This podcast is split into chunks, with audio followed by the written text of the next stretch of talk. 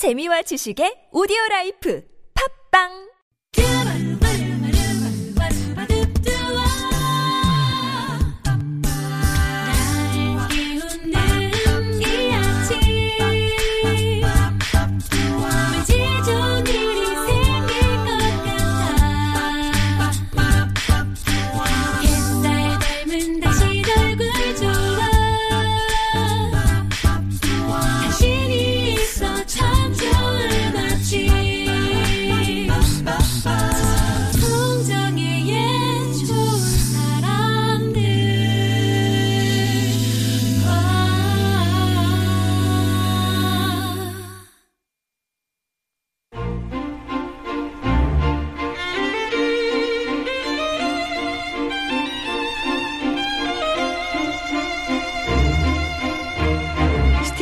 스필버그 감독이 이런 말을 했습니다. 창작물이 존재하고 창작자가 기억되는 한 삶은 지속된다라고요.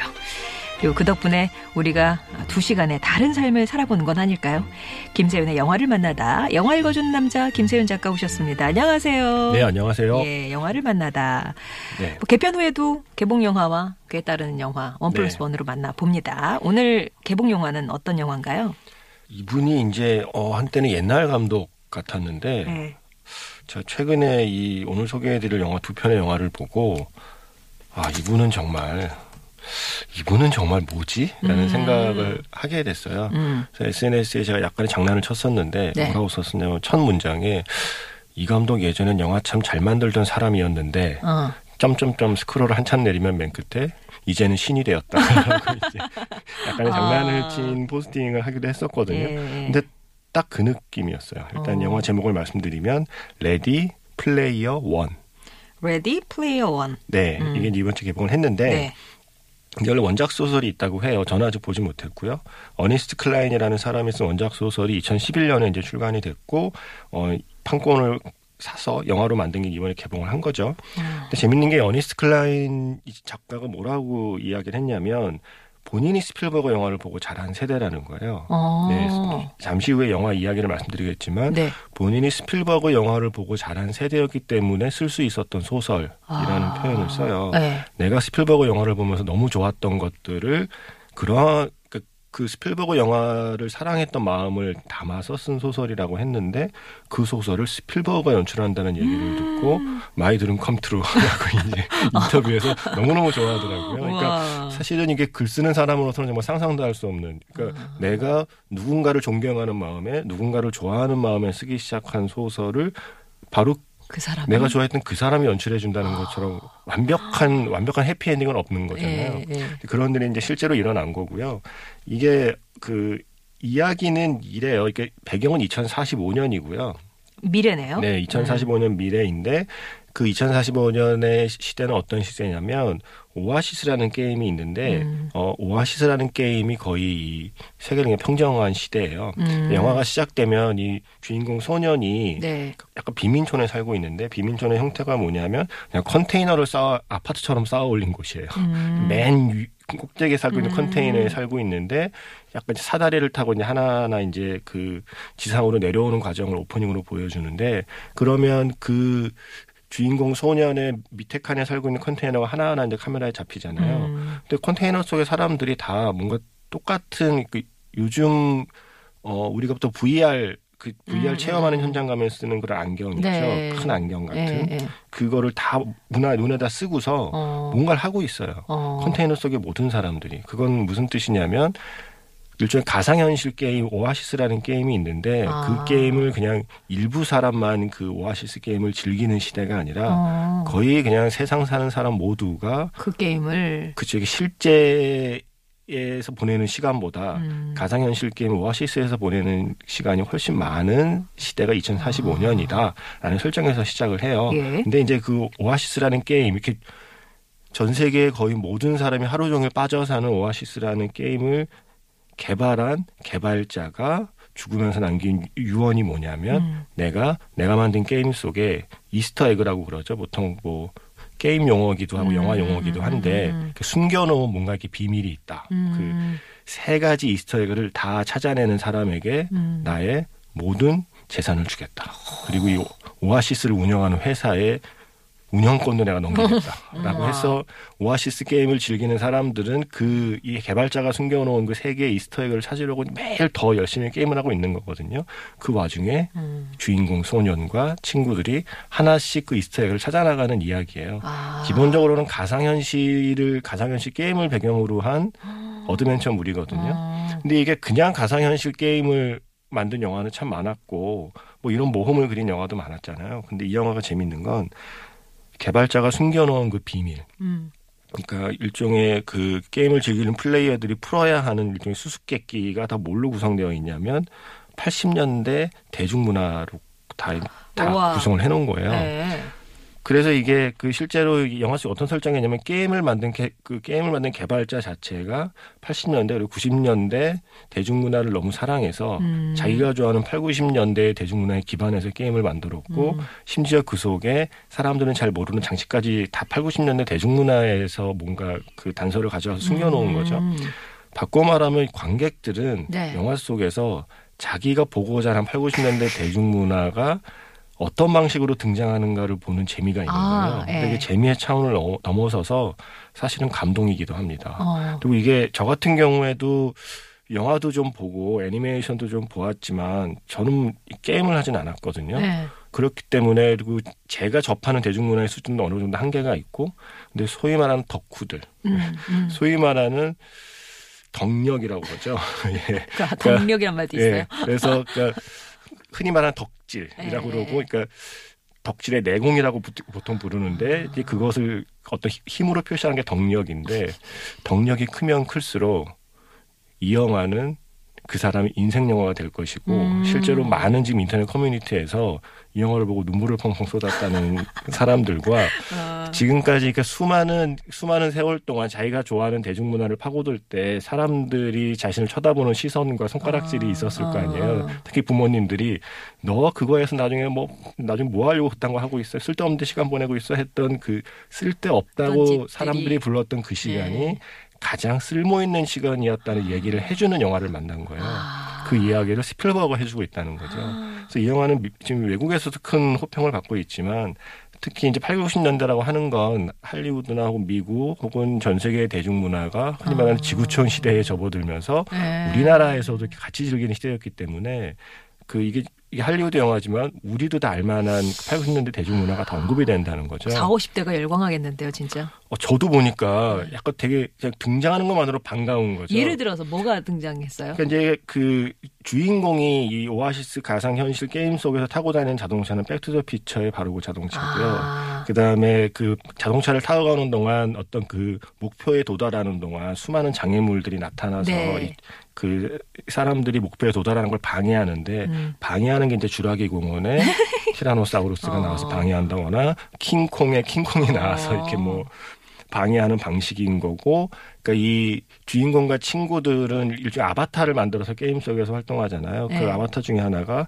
아이언 자이언트라고 어. 이거는 일반인 많은 관객들이 보진 못했지만 아는 사람은 아는. 아까 그 덕력 네, 있으신 분들. 그, 그렇게 해서 아는 사람은 알고 한 번 알고 나면 헤어나오지 못할 정도로 매력적인 애니메이션으로 소문이 나 있는 일종의 일종의 저주받은 걸작 같은 작품이거든요. 음. 아이언 자이언트가 등장해서 음. 어떤 역할을 하고 심지어 사탄의 인형의 척키도 등장하고 그리고 사실은 더더 우리를 저 같은 경우 한국 관객에게 특히 더 그 어필했던 건 제가 고등학 중고등학교 때 음. 그때 일본 대중문화가 개방되기 전이라서 네. 약간 좀 비밀리에 친구들끼리 이렇게 아름아름으로 돌려보던 일본 대중문화들이 있었거든요. 네. 그 중에 대표적인 게 일본 애니메이션이었고 어. 그 중에 아키라라고 하는 작품이 있었어요. 어. 아키라의 바로 그 아키라에서 타던 오토바이가 나오는 순간 저도 모르게 환호성을 지를 억 뻔했고 소리가 나는. 예. 그리고 또 그때 제가 친구들과 프라모델을 열심히 집에서 음. 그 만들었던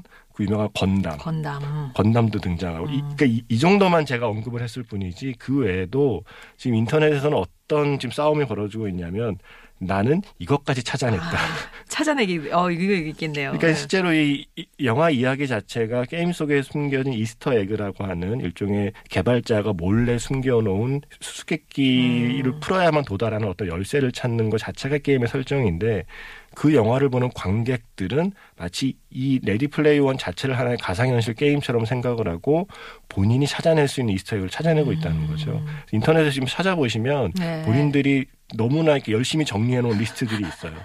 저도 영화 보면서 어 이거 맞아 나 기억나 기억나 나름 재밌게 봤다고 생각했는데 그 뒤늦게. 리스트를 예. 보고 나니까 내가 본 거 10분밖에 내가 못 본 건가? 어, 음. 디 이게 다 숨어 있었지 할 정도로 정말 많은 게 숨어 있고 그걸 다 찾아내는 재미로 영화를 음. 보고 있고요. 근데 그렇게 이렇게 말씀드리면 그러한 8, 90년대 대중문화를 알아야만 음. 8, 90년대 자기가 흔히 말하는 덕질을 했어야만 자기가 알고 있는 것들을 찾아내야만 재미있는 영화가 아닐까 하시겠지만 그게 아닌 영화로 만든 게 스필버그가 거장으로 음. 불리는 이유이고요. 음. 이거는 알면 더 재밌겠지만 그러한 8, 90년대의 그러니까 흔히 말하는 reference를 잘 몰라도 영화 자체로 충분히 재밌게 즐길 수 있는 음. 정말 정말 오랜만에 보는 신나는 어드벤처 영화고요. 자, 그래서 이걸 어떤 식으로 표현할까 했는데 게임 세대를 위한 구니스. 스필버그 감독이 음. 예전에 이티와 구니스를 만들던 그때의 감성 더하기 어. 지금의 기술력과 그 사이에 자기가 쌓아 올린 어떤 연출의 내공으로 좀 더 업그레이드된 음. 게임 세대를 위한 구니스이자 일종의 그 Easter egg를 찾는 과정은 게임 세대를 위한 인디애나 존스이고 어.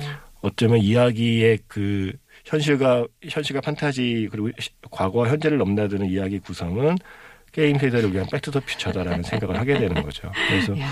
저는 이게 어떻게 이 46년생인가 그렇거든요. 그럼 70대 중반이세요? 네, 어떻게 어. 이분이 이런 걸 만들었나 싶을 정도로 놀랐고 사실 네. 더 궁금했던 건 그 수많은 8, 90년대 대중문화를 언급하려면 문제는 저작권을 다 해결해야 되잖아요. 아, 그렇네요. 거기에 등장하는 캐릭터 갖다 써야 되고요. 심지어 게임 현실에 들어가면 아바타들이 돌아다니는데 아바타들을 아. 보는 재미도 있어요. 그래서 아. 아바타 중에 헬로키티도 있고요. 네. 그래서 정말 우리가 알고 있는 그 수많은 캐릭터들이 대중문화 캐릭터가 나오는데 순간 드는 생각은 이 많은 저작권을 어, 어, 떻게 다 그러게. 해결했지라고 했는데 답은 의외로 간단하게 어. 스필버그의 명성으로 스필버그니까 갖다 쓰세요. 네. 어, 약간 좀 그런 느낌의 음. 그렇게 해서 저작권을 아마 이 작품은 어, 영화의 만듦새도 그렇지만 저작권 때문에라도 다른 감독은 엄두도 못 냈을 거라고 아. 생각이 들어요. 근데 스필버그가 바로 8, 90년 대중문화의 사실 중심이고 어. 아이콘 중에 한 명이었잖아요. 네. 그렇기 때문에 자기와 동세대의 그 대중문화 아이콘을 만들어낸 창작자 사이에서 얻는 신뢰가 있었을 것이고 어. 또 뭐 비즈니스의 파워도 있으니까요. 네. 그 수많은 저작권을 스필버그의 명성으로 해결을 해서 이 영화를 만들었다고 하고 예. 사실은 8, 90년대 대중문화 하면 스필버그도 빼놓을 수 없잖아요. 그래서 스필버그가 만들었던 영화 속의 장치들도 원래 어. 많이 소설에는 많이 있었는데 네.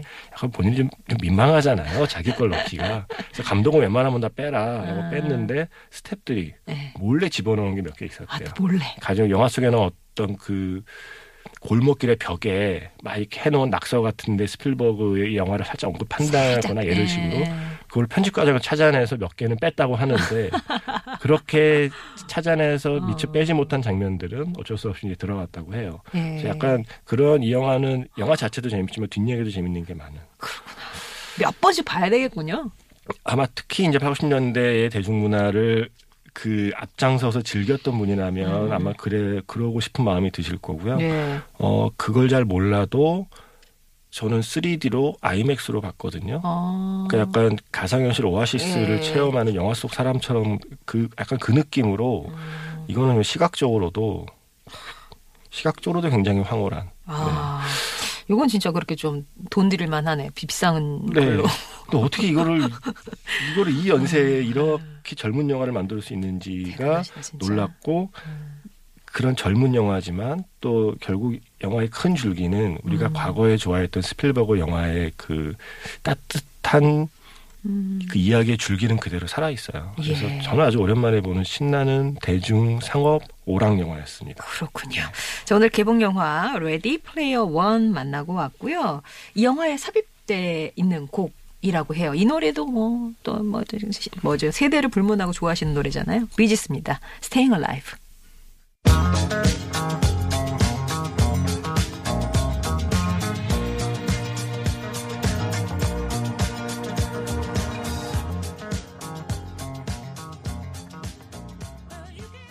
금요일은 영화 이야기로 함께합니다. 김세윤의 영화를 만나다. 이주의 개봉작 가운데서는 영화 레디 플레이어 원 만나고 왔고요. 함께 볼 어제 영화는 어떤 영화예요? 그래서 제가 오늘의 그 키워드는 스필버그의 두 얼굴로 정했거든요. 아, 이게 불과 한 두 달 전, 예. 한달 전, 한- 거의 한 달 전이네요. 음, 스필버그 영화가 개봉했었습니다. 음. 제목이 더 포스트. 에, 한달 사이로 거의 한 달 정도 간격으로 한국에 두 편 영화가 개봉을 하는데 정말 이게 같은 감독이 맞나? 어. 어떻게 이르- 이, 이렇게 완전히 다른 영화를 만들 수 있지? 근데 진짜 이렇게 한, 한꺼번에 두 작품 한 거예요? 뭐, 왜 이렇게 비슷하게.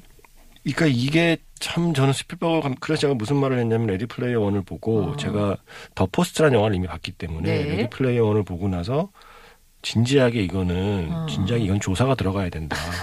스필버그 혼자 다 만들었을 리가 없다. 아, 의심을 또 하셨구나. 네, 그렇게 의심을 할 정도로 어떻게 한 명의 감독이 이렇게 전혀 다른 스타일의 영화를 이렇게 둘 다 잘 만들 수 있지? 음. 그것도 거의 비슷한 시기에? 음. 라는 의문을 품, 모든 사람이 품을 정도로 약간 스필버거가 이제는 좀 다른 차원으로 이동하신 것 같아요. 음. 그러니까 한동안은 약간 좀 왕년의 감독 느낌이던 시절이 짜- 잠깐 있었는데 제가 이번에 이 더 포스트와 레디 플레이어 원 두 편을 보고서는 음. 거장이란 칭호가 그동안 그동안 너무 좀 남발됐던 것이 아닌가.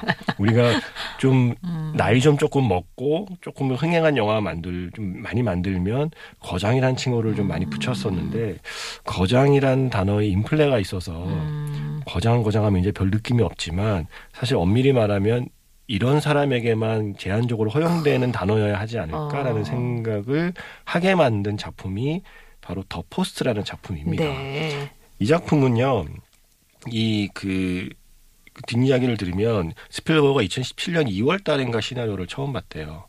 얼마 안 됐네요. 네, 그러니까 작년 2월에 이제 시나리오를 음. 처음 보고 근데 그때는 이 레디 플레이어 원이 워낙 규모가 큰 영화고 하니까 이거 뭐 준비하고 있었죠. 또 그 외에 또 원래 또 프로듀서기도 하잖아요. 네. 자기가 연출은 안 해도 아, 이것저것. 손대는 네. 거다 프로젝트로 굴리는 와중에 2월 달에 이 시나리오를 보고 이건 너무 좋은 이야기인데 딴 거보다 지금 당장 만들어야 돼. 아. 지금 당장 사람들에게 보여줘야 돼 하는 생각을 했대요. 어. 그, 그 이유는 조금 이따 말씀드릴 텐데. 네. 그래서 2월 달에 시나리오를 보고 바로 6월 달에 촬영이 들어갔대요. 음. 근데 그렇다면 거의 한 서너 달 사이에 흔히 말하는 pre-production을 다 끝냈다는 얘기인데 할리우드에서 이 정도 규모의 영화에서는 그게 굉장히, 굉장히 드문 일이거든요. 음. 보통 우리가 하- 한국 영화 예전 한국 영화 시스템을 비판하면서 우리가 닮아야 될 할리우드의 시스템 중에 대표적인 예가 충분한 pre-production 막, 이- 이런 거였어요 제목에 음. 항상 그런 기사를 쓰면 소제목에 음. 한국 영화가 기획 단계가 너무 짧고 음. 촬영에 들어가서 뭘 해결하다 보니 그 시행착오도 많이 겪고 리스크가 크다. 뭐 근데 음. 할리우드를 봐라. 음. 사전에 꼼꼼하게 준비를 잘했기 때문에 차근. 음. 예, 그 계획된 스케줄과 예산대로 진행된다라는 거를 늘 이야기를 했었는데 할리우드에서 2월 달에 시나리오 감독이 시나리오를 보고 서너 달 준비해서 6월 달에 촬영이 들어가서 음. 두 달도 안 되는 시간 동안 후다닥 찍고 편집하고 그리고 이번에 아카데미 아카데미, 시상식에 예. 맞춰서 개봉하고 그래서 그 아카데미 시상식에 심지어 후보에도 올랐던 그러니까요. 거잖아요. 작품상에도 어. 오르고 여우주연상에도 오르고 예. 어떻게 이런 영화를 이렇게 1년도 안 되는 시간 안에 헐리우드에서 만들어내지 않은 음. 게 저는 첫 번째 놀라움이었고요. 그렇게 짧은 시간 내에 만들었는데 어쩌면 이렇게 오랫동안 공들인 느낌이 나지. 음. 그러니까 사실은 두 번째 놀라움이었습니다. 네, 공. 근데 이게 네. 대체 어떤 이야기이길래 스필버그가 제가 하고 있던 프로젝트도 잠시 멈추고 이건 해야 돼. 이거를 하필이면 지금 당장 빨리 음. 만들어야 된다고 생각을 했을까를 이제 말씀을 드리면 여기서 말하는 더 포스트라는 이 제목에 있는 포스트는 그냥 우리가 흔히 생각하는 기둥이 아니고요. 워싱턴 포스트예요. 음. 우리가 어 아마 읽어보진 않았어도 이름은 다 들어봤음직한 미국의 아주 유력한 그 신문이죠. 근데 이건 실제로 워싱턴 포스트가 71년도에 보도했던 실제 그 이야기를 영화로 음. 만든 거고요. 1971년도에 그 펜타곤 페이퍼라고 하는 게 이제 공개되면서 미국에 이제 발칵 발칵 뒤집혔다고 하죠. 그게 뭐냐면 그때 한참 베트남 전쟁 중이었고 닉슨 대통령이 있던 시절인데 음.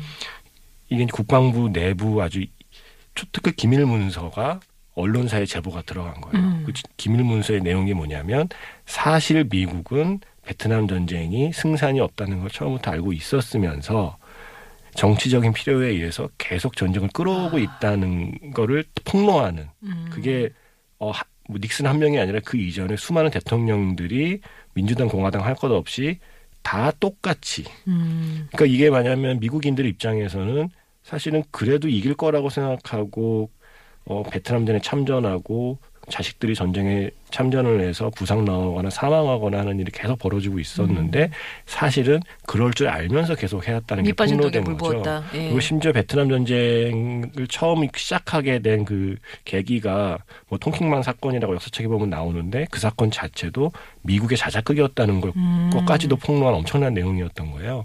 그래서 펜타곤 페이퍼를 처음 특종 보도한 건 뉴욕 타임즈인데 네. 그래서 이- 이 영화 그 개봉한 뒤에 뉴욕 타임즈에서 뉴욕 타임즈 기자들이 되게 좀 화가 났어요. 예. 약간 그런 거죠. 어. 재주는 우리가 부렸는데 왜 왜 뉴욕 타임즈에 대한 영화는 만들지 않고 워싱턴 포스트 이야기를 만들지라고 화를 낼 정도로 실제로 펜타곤 페이퍼를 처음 아, 특종 건 특종 보도했던 건 타임스. 뉴욕 어. 타임즈인데 이게 워낙 엄청난 내용을 보도하다 보니까 닉슨 정부에서 보도 금지 가처분 신청을 냈고 그게 법원에서 받아들여져서 아. 뉴욕 타임즈가 이제 더 이상 보도를 못 하게. 된 시기가 있었던 어, 거예요. 어. 그 시기에 이제 다른 언론사도 보도하면 당연히 이제 엄청난 소송에 휘말리고 엄청난 손해배상을 막 입고 할 그런 상황이었는데 워싱턴 포스트가 후속 보도를 한 거거든요. 아. 그러니까 워싱턴 포스트의 공로도 있긴 하지만 음. 최초의 특종은 사실 뉴욕 타임즈였던 겁니다. 음. 근데 왜 뉴욕 타임즈가 아니라 워싱턴 포스트로 그럼 영화를 만들었는가? 그게 바로 이 영화에서 메릴 스트립이 맡고 있는 이- 역할이 왜 중요한가를 음. 설명해 줍니다. 그러니까 뉴욕 타임즈로 만들어도 워싱턴 포스트로 만들어도 기자들이 그 뭔가 숨겨져 있는 진실을 파헤치는 과정을 그리는 이야기는 크게 다르지 않았을 텐데 워싱턴 포스트가 주인공이 된 이유는 그러니까 기자들이 취재하는 걸로 이야기가 끝나는 게 아니라 음. 정부에서 보도를 하지 못하게 막아놓은 상태에서 음. 그 기자가 지면에 실려서 독자를 만날 수 있으려면 음. 기사를 낼 수 있게 허락하는 최종 결정권을 권한을 가진 사장의 역할이 필요했던 음. 거거든요. 뉴욕 타임즈는 엄밀히 말하면 이렇게 사장이 어야 이거 안 되겠다 잠깐 스톱해봐라고 음, 음, 음, 말한 상황이었는데 워싱턴 포스트의 사장은 하자 음. 우리 한번 저질러 보자라고 이제 오케이 사인을 내서 이게 보도가 됐던 거죠. 음. 그래서 이거는 우리가 보통 이런 영화에서는 기자의 역할이 제일 중요하게 다루어지죠 언제나. 음. 그러니까 뭐 스포트라이트 같은 영화에서도. 그렇고요. 음. 그런데 이, 이 영화에서는 거기다 플러스 하나 더 기자가 열심히 기사만 쓴다고 될 문제가 아니라 이렇게 열심히 기자들이 취재해온 것을 독자를 만날 수 있게 중간에서 노력을 하는 그 최종 최종 권한을 가진 최고 권력자가 어떤 역할을 하느냐도 중요하다를 보여주고 싶었던 음. 거죠. 근데 그게 또 여성이었습니다. 그래서 이거는 캐서린 그레이엄이라고 미국의 미국에서 실제로 그 나중에 한번 뉴스위크도 아마 발행을 했을 거고요.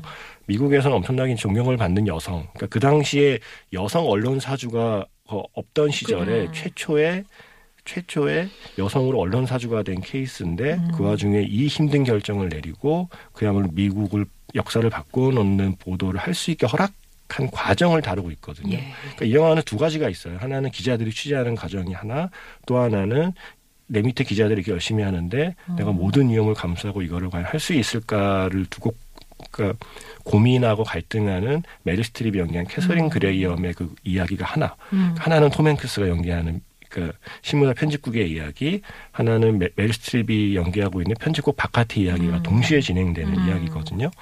재밌습니다. 음. 일단 재밌고 흥미진진하고 스포트라이트의 시나리오를 썼던 조지 싱어가 이제 합류를 했기 아. 때문에 어 기자들이 취재하는 과정은 훨씬 더 그 긴박감 있게 그려졌고요. 애초에 시나리오 원안을 쓴 작가는 여성 작가거든요. 음. 그러다 보니 메릴 스트립이 연기한 캐서린 그레이엄의 여성으로서의 고민이 훨씬 비중 있게 들어갔고요. 음. 그래서 이 영화는 언론에 대한 이야기면서 페미니즘에 대한 이야기라고 많이 평가를 받으면서 지금 우리 시대에 꼭 필요한 이야기라는 이제 평가와 함께 음. 작품상 후보에 오른 거거든요. 바로 그게 스필버그가 음. 미루지 말고 지금 만들어야겠다라고 결심한 이유가 트럼프 대통령에게 음. 사실은 이 영화를 보여주고 보여주고 싶었던 거고 트럼프 대통령을 지지하는 사람들에게 이 영화를 보여주고 싶은 마음이었던 거죠. 그건 뭐냐면 약간 그 미국에서도 지금 사람들의 마음 속에는 트럼프 대통령이 당선된 데에는 어쩌면 가짜 뉴스의 힘이 컸다라는 음. 생각들이 있잖아요. 그 이런 시대에 가짜 뉴스가 판을 치는 시대에 뭐가 가짜고 진짜인지를 판별하는 것 자체가 힘들어진 시대에 71년도에 가짜 뉴스가 아닌 진짜 뉴스를 위해서 이렇게 열심히 싸우고 고민하고 용기를 낸 사람들이 있었다라는 얘기를 하고 싶었던 거죠. 그게 레디 플레이어는 잠깐 멈춰두고 얼른 가서 나 잠깐만 영화 한 편 만들고 올게 해서 더 포스트를 얼른 만들고 왔는데 그렇게 만든 영화는 오스카 작품상 후보에 오르고 원래 만들던 레디 플레이어 원은 지금 뭐 미국 박스 오피스를 평정하고 있고 이런 감독이 스필버그이고 이 감독과 함께 나이를 먹고 있다는 게 관객의 한 명으로서는 저는 네. 무척 좀 행복하다는 생각을 하게 되는 2018년 초반인 것 같아요. 어, 진짜 뭐랄까 거장이지만 저 제가 봤을 때 능력자, 네. 네. 능력자. 아, 부러워요. 다시 태어나면 딴 거 모르겠어요. 스필버그로 음, 약간 태어, 스텝으로 한번 읽어보시는. 스필버그 본인으로 태어나는 건 너무 좀 큰 욕심인 것 같고 네. 예. 스필버그 아들 정도는 좀 아, 괜찮을라나? 네, 예. 그럴까요? 자, 영화를 만나다 오늘 스티븐 스필버그 감독의 두 작품 만나봤습니다. 레디 플레이어 원 그리고 더 포스트. 아주 흥미진진하네요. 김세훈 작가와 인사 나누겠습니다. 고맙습니다. 네, 고맙습니다.